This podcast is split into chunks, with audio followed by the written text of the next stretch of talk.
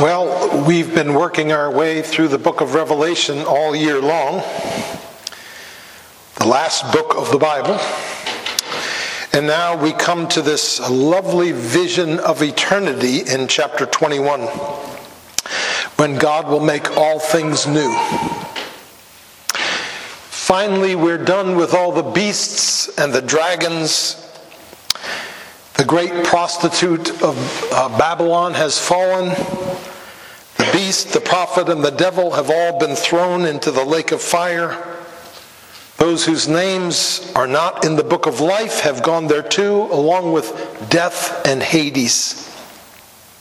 There is no more deceiver, there's no more tempter, there's no more accuser of the brethren, there's no more wickedness, even in the hearts of God's people. And that's where we begin in Revelation 21, verse 1. Then I saw a new heaven and a new earth. For the first heaven and the first earth had passed away, and the sea was no more. And I saw the holy city, New Jerusalem, coming down out of heaven from God, prepared as a bride adorned for her husband. And I heard a loud voice from the throne saying, Behold, the dwelling place of God is with man. He will dwell with them, and they will be his people. And God himself will be with them as their God. He will wipe away every tear from their eyes, and death shall be no more.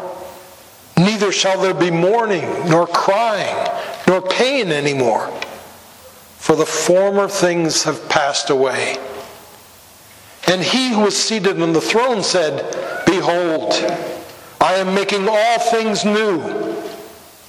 Also, he said, Write this down, for these words are trustworthy and true. And he said to me, It is done. I am the Alpha and the Omega, the beginning and the end. To the thirsty, I will give from the spring of the water of life without payment. The one who conquers will have this, his, this heritage, and I will be his God, and he will be my son. But as for the cowardly, the faithless, the detestable, as for murderers, the sexually immoral, sorcerers, idolaters, and all liars, their portion will be in the lake of fire that burns with fire and sulfur. I'm sorry, their portion will be in the lake that burns with fire and sulfur, which is the second death. So, mainly today, we're just going to walk through this passage line by line.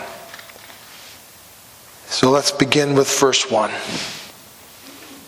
Then I saw a new heaven and a new earth. For the first heaven and the first earth had passed away, and the sea was no more. The first heaven and the first earth, of course, are a reference to Genesis, where in the first words of the Bible it says, In the beginning, God created the heavens and the earth.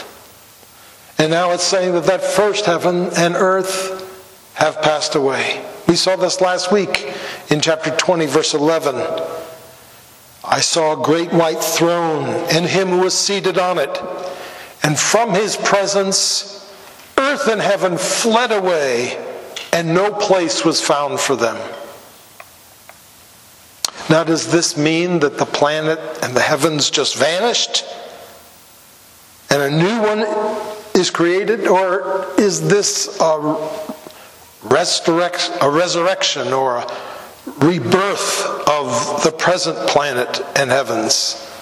I assume it is a transformed earth and heavens, like our bodies and like Christ's body.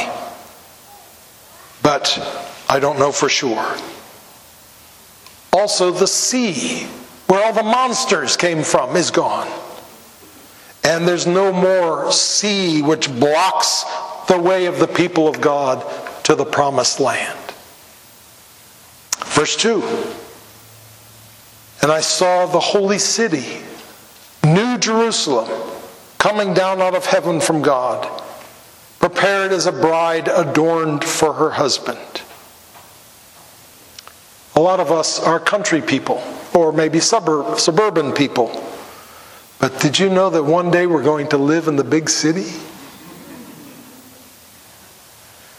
Again, we see lots of symbols here. It's a city and it's a bride.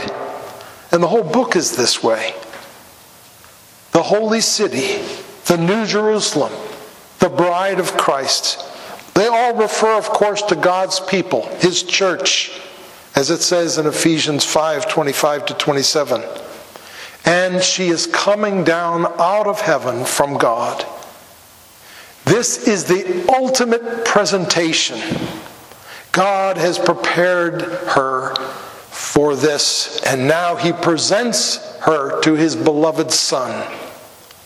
You know, in every culture, weddings involve the presentation of the bride. And all of them are pointing to this moment. For here, far surpassing the presentation of all the brides in history, here she is, the bride of Christ in all her glory. How her groom loves her, how he rejoices in her, how he has waited for her, how great a price he has paid in order to marry her today. Remember when God created the world in six days? Genesis tells us that he saw everything he had made, and behold, it was very good. Well, Isaiah 53, verse 11, tells us that at the end of all of Christ's painful redemptive work, our suffering Savior shall see and be satisfied. And this is the moment I believe that that comes to fruition. This is what Jesus came for. This is what he died for. This was the joy set before him which moved him to disregard the shame of the cross and give himself to its death willingly. You and I were made to be loved. We have yearned for love ever since we were born. We want someone to delight in us, someone to light up when they see us. We long for someone who thinks the world of us. We want to be treasured and cherished. And even if we found love on earth, we never found it in its ultimate form. We're never fully satisfied by any love on earth. But at last, here it is perfect approval, perfect acceptance, perfect fondness, perfect adoration. This is what we've been groaning for, as Paul tells us in Romans 8 23. Now, what will we be doing? Thinking about how beautiful we are? No. Second Thessalonians 2 tells us that when the Lord Jesus comes, he will be marveled at among all who have believed. Just as he will delight in us, so we will marvel at him. Think about when two people are in love. It's almost magical. It's like they've been carried into another dimension. Use expressions like they've fallen head over heels in love with each other, or they're madly in love. But here's the amazing thing God created all that romance, all that passion and infatuation, that obsession and attraction, so that we'd be able to get a glimpse of the love Jesus and his bride will have for each other on that day. Verse 3 And I heard a loud voice from the throne saying, Behold, the dwelling place of God is with man. He will dwell with them, and they will be his people, and God himself will be with them as their God. The dwelling place of God will be with man. They're moving in together. No longer do they have two separate dwellings. They will, he will dwell with them. They will be his people. God himself will be with them as their God. Now, what does this mean specifically? I don't know that any of us can really grasp it. All we know is that it's going to be wonderful and marvelous, far beyond anything we've ever experienced on earth. For we shall see him face to face. Intimacy with the Lord more intense, more palpable, more visible, more tangible, more accessible than anything we've ever experienced before or dreamed possible ever since the fall of man into sin. You see, the relationship between God and man has involved barriers and separations. Originally, Adam and Eve were cast out of the garden and barred from re entering. The people of Israel, even when God brought them close, he still distanced himself from them through barriers between them and his presence in the Holy of Holies. But when Jesus died upon the cross, the curtain was torn. And God's people were now invited to boldly come into his presence. But we are still held back by our own sinfulness and by the fact that we can only see dimly, walking by faith and not by sight. But on that last day, the final barriers will be removed the relationship will be completely restored and reunification will be complete.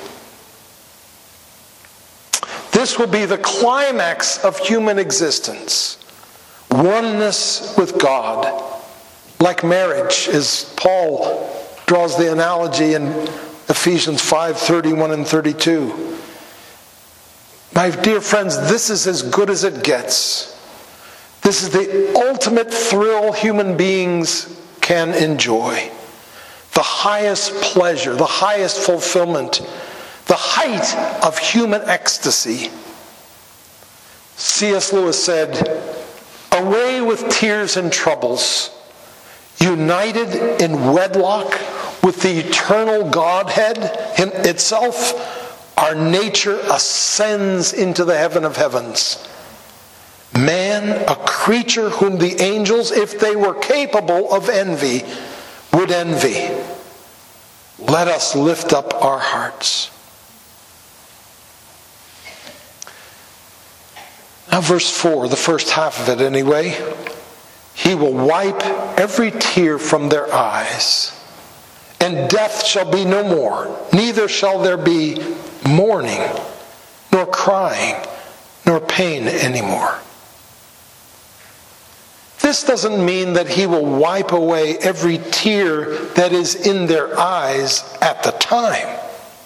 It means that he will wipe away every tear that has ever been in their eyes. For the scriptures tell us that he is storing up the tears of his people in a bottle and recording them in his book in Psalm 56 8. So it's more then that there will no longer be any reason for tears. The mourning, crying, pain, and death that it mentions, that's talking about the future. That's why it says there won't be any. But he's also going to deal with wounds from the past. Pain that God remembers, whether we remember it or not. You see, in some deep way, hurt sticks with you deep down inside, even when specific incidents are forgotten. And this isn't just the tears which came out from your eyes, it includes the tears that we kept inside. I've got a lot of tears waiting to be wiped away by my Lord on that day. And as I press on, it means so much to me to know that He is storing up comfort for all those tears. And I know that there are many, even here, who have more tears than I do to be wiped away. It seems to me that this means that in heaven, we're not just going to leave the past behind and move on, but we're going to go back over our lives and deal with everything until it is all healed. We will revisit our earthly lives, presumably being given understanding of why things happened and being shown the glory of God in it that we couldn't see at the time. And we'll see how God was caring for us in the midst of it and having compassion on us and protecting us from it going too far, even while we were experiencing suffering or trauma.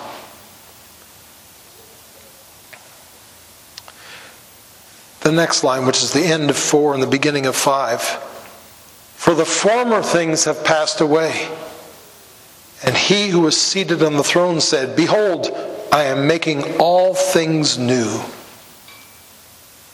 Everybody knows that there's something very wrong with this world, that it needs to be restarted somehow, revamped, renewed. What many don't see is that it's not just something very wrong out there, it's also something very wrong in here with each one of us something wrong with me and you, not just with those guys over there. And God, who all through history has been the master of rebirths, of starting all over again. In so many people, in so many institutions, in so many ways. He's the one who started the whole earth over again in the time of Noah. Well, he is now going to restart everything. But he's going to restart it in a way that's even more complete than in the days of Noah. Because there are three things that this renewal is going to have that Noah's didn't. Number one, he's going to he is going to remove all the spiritual powers of evil, which we've read about in chapter 19 and 20. Second of all, he's going to remove sin from the hearts of everyone, even God's people, which happens when God's people are presented to Jesus at the great wedding supper of the Lamb. It says he will present the church to himself in splendor, without spot or wrinkle or any such thing, but holy and without blemish. In Ephesians 5:27. And third, He will remove his curse from the world, which we see happening in chapter 22, verse 3. No longer will there be anything accursed. So, this is the great transformation he's talking about when he says, The former things have passed away. Behold, I am making all things new. And what a great day that will be. Verse, this rest of verse 5, God says, Write this down, for these words are trustworthy and true. Now, it would be easy to skip over this little line here, but there's something very important going on here. This is actually the fourth time in the book of Revelation that God has commanded John to write down all that he's seeing and hearing. There's actually one time where he says, Don't write this down, but all the rest he wrote down and according to God's command. You know, one of the important questions that we should be asking ourselves when we read the Bible is where do I find myself in this story? And here is one of those places that we find ourselves in the book of Revelation. You see, the one who has received this series of visions in the book of Revelation was the Apostle John. But here in these four verses, we see that these visions weren't just for John, but for us. God commanded John to write down what he saw and heard so that we might be the recipients of these things. And this is God's pattern. God's word is first given to an individual, and then God ensures that it gets written down. as he does here in 21:5, to extend his testimony into the future, to make it last, to make it permanent.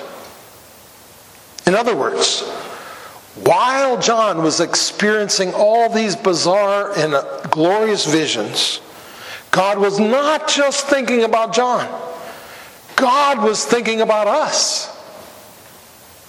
He wanted us to get this stuff too. God could have performed a continuous miracle by protecting and sustaining his, wor- his word in all form as it's passed down through the generations. Or he could have chosen to speak through contemporary apostles and prophets in every generation. But he didn't. Instead, he chose for his word to be revealed and then written down in the Bible. And he wants us to rely on his word even though it is ancient and have confidence of what he says here. These words are faithful and true, even though they're old.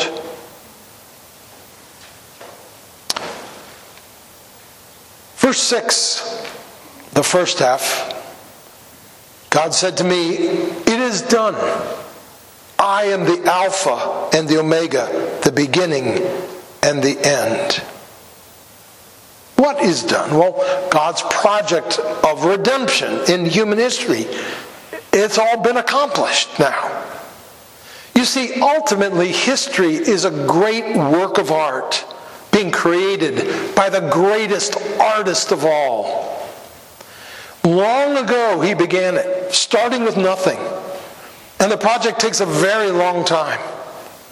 And along the way, there have been many critics, art critics, complaining about his work. Many point out its deficiencies or insist that it's taking too long. But the artist keeps saying, it's not done yet. And in this vision, we see the moment when God steps back from the easel and he says, it is done.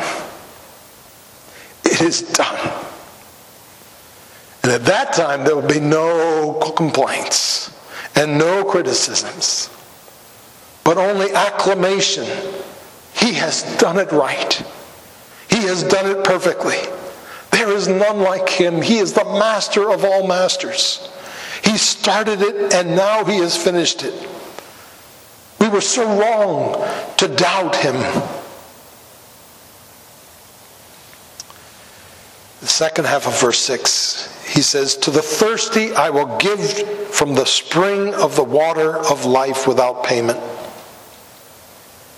Now, this drinking of the water of life language is used often in the Bible. And it's especially apropos in a thirsty land, where it's a good metaphor of the grace of God flowing into our thirsty souls.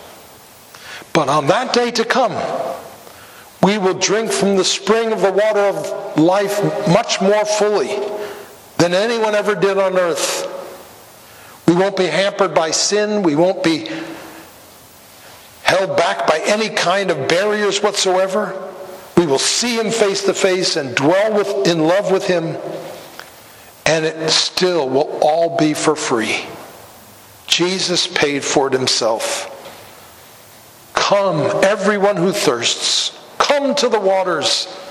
And he who has no money, come buy and eat. Come buy without money and without price. Isaiah 55 1. Verse 7 The one who conquers will have this heritage, and I will be his God, and he will be his he will be my son.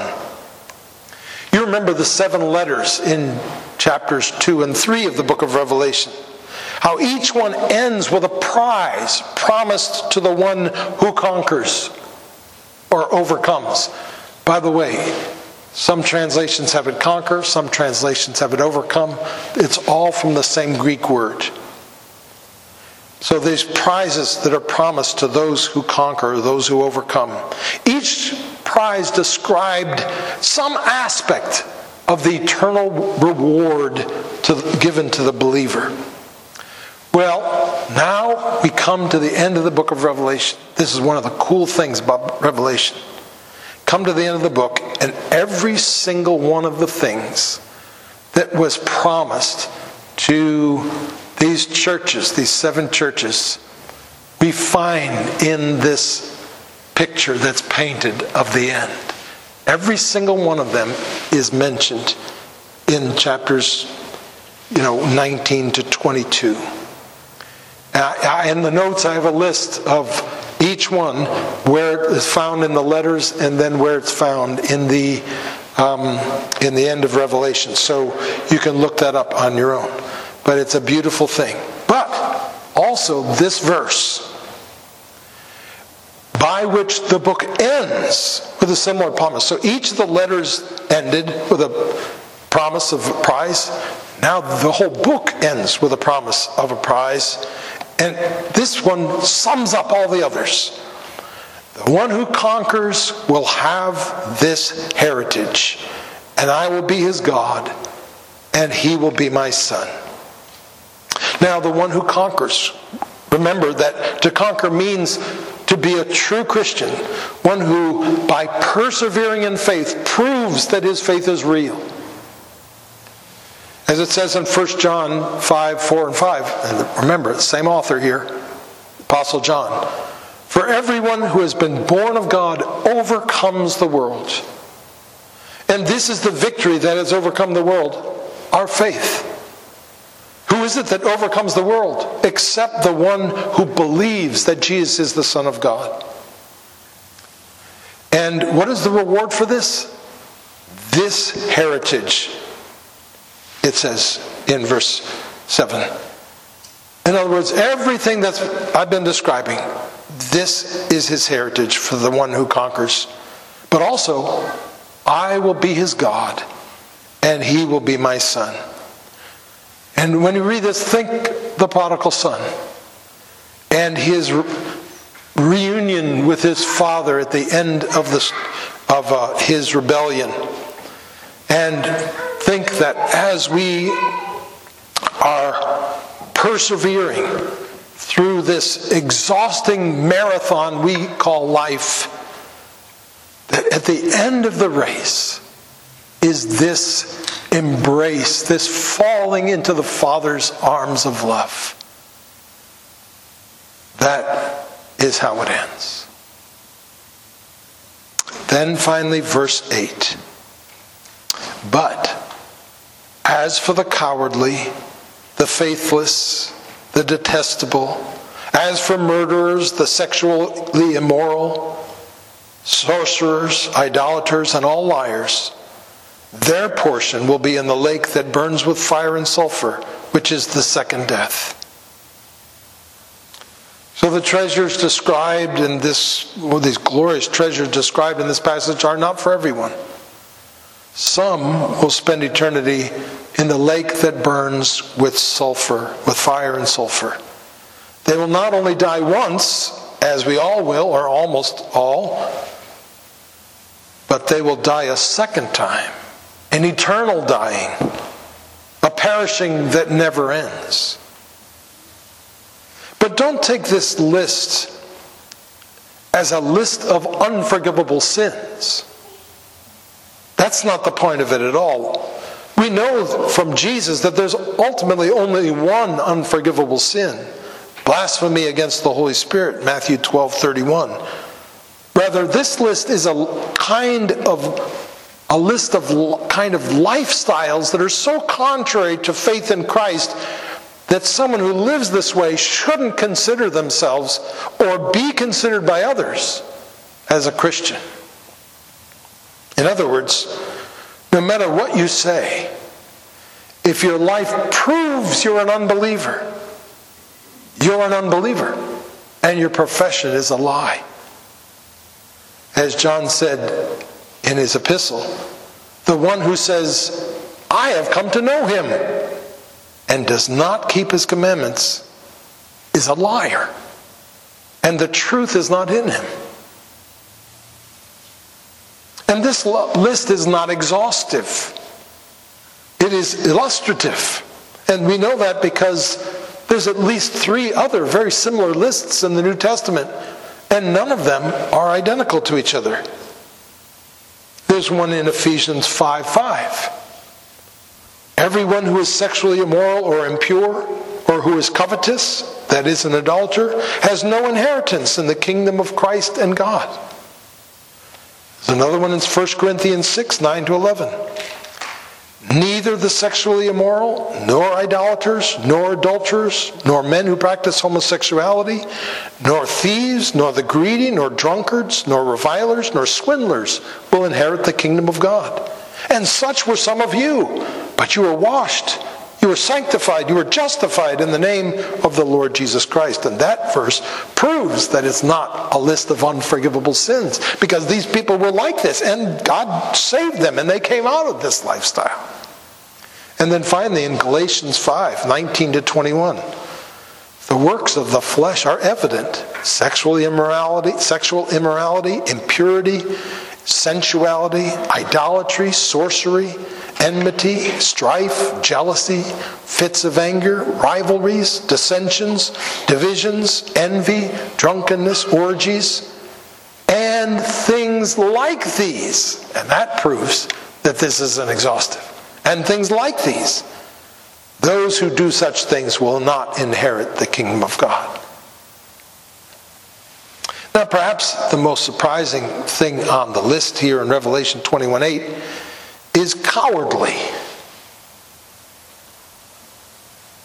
You know, you, we, usually we think of cowardly as just a form of weakness. Um, but this Cowardly refers to a full blown people pleaser who only cares about what other people think and always adapts himself to the expectations of others, unwilling to be disapproved of, even for the sake of Christ. This kind of person can't maintain a Christian testimony in the face of those who are offended by Christian truth. Well, beloved, here before us we have a beautiful picture of the heavenly home that is awaiting us. We know that this world is passing away, although we have no idea when it's going to happen. But for now, this earth is where God calls us to live. It's the place of our growing and it's the place of our service. But as we live in this broken down place, we hold the promise of this new world in our hearts. We have our feet planted on the cursed, wearisome planet, but our hearts are set on the new Jerusalem and on the day when He will wipe away every tear from our eyes. Let us pray. Oh Lord, these things are so much more glorious than any trouble that we face in this earth is painful. Now we know that one day we'll see that clearly, that the troubles, the light and momentary troubles of this world cannot be compared to the glory that is to come. And yet, dear Lord, these pains that are referred to in Scripture as light and momentary troubles, they still hurt a lot. We thank you that you've given us this vision of a time when you will wipe the tears from our eyes. And we pray that more and more, dear Lord, you would give us the ability to focus on these things and set our minds on the things above and not on the things of this earth. And that these things would grow bigger and more vivid to us in our minds so that we might continue to be able to put one foot in front of the other in the confidence that at the end we will be able to fall into the Father's arms of love. Heavenly Father, we thank you that you have called us to enjoy your presence at the table. And we come now with expectation and with hope that you will meet us here. Because, Lord, there is no proof of your love for us like the proof of the cross, where you gave your life for us. And you went through things more difficult than anything you're requiring us to go through, all for our salvation. And so, dear Lord, we partake with joy, with gratitude, and even with celebration until that day when we will partake with you at the great wedding supper of the Lamb. We pray in Jesus' name. Amen.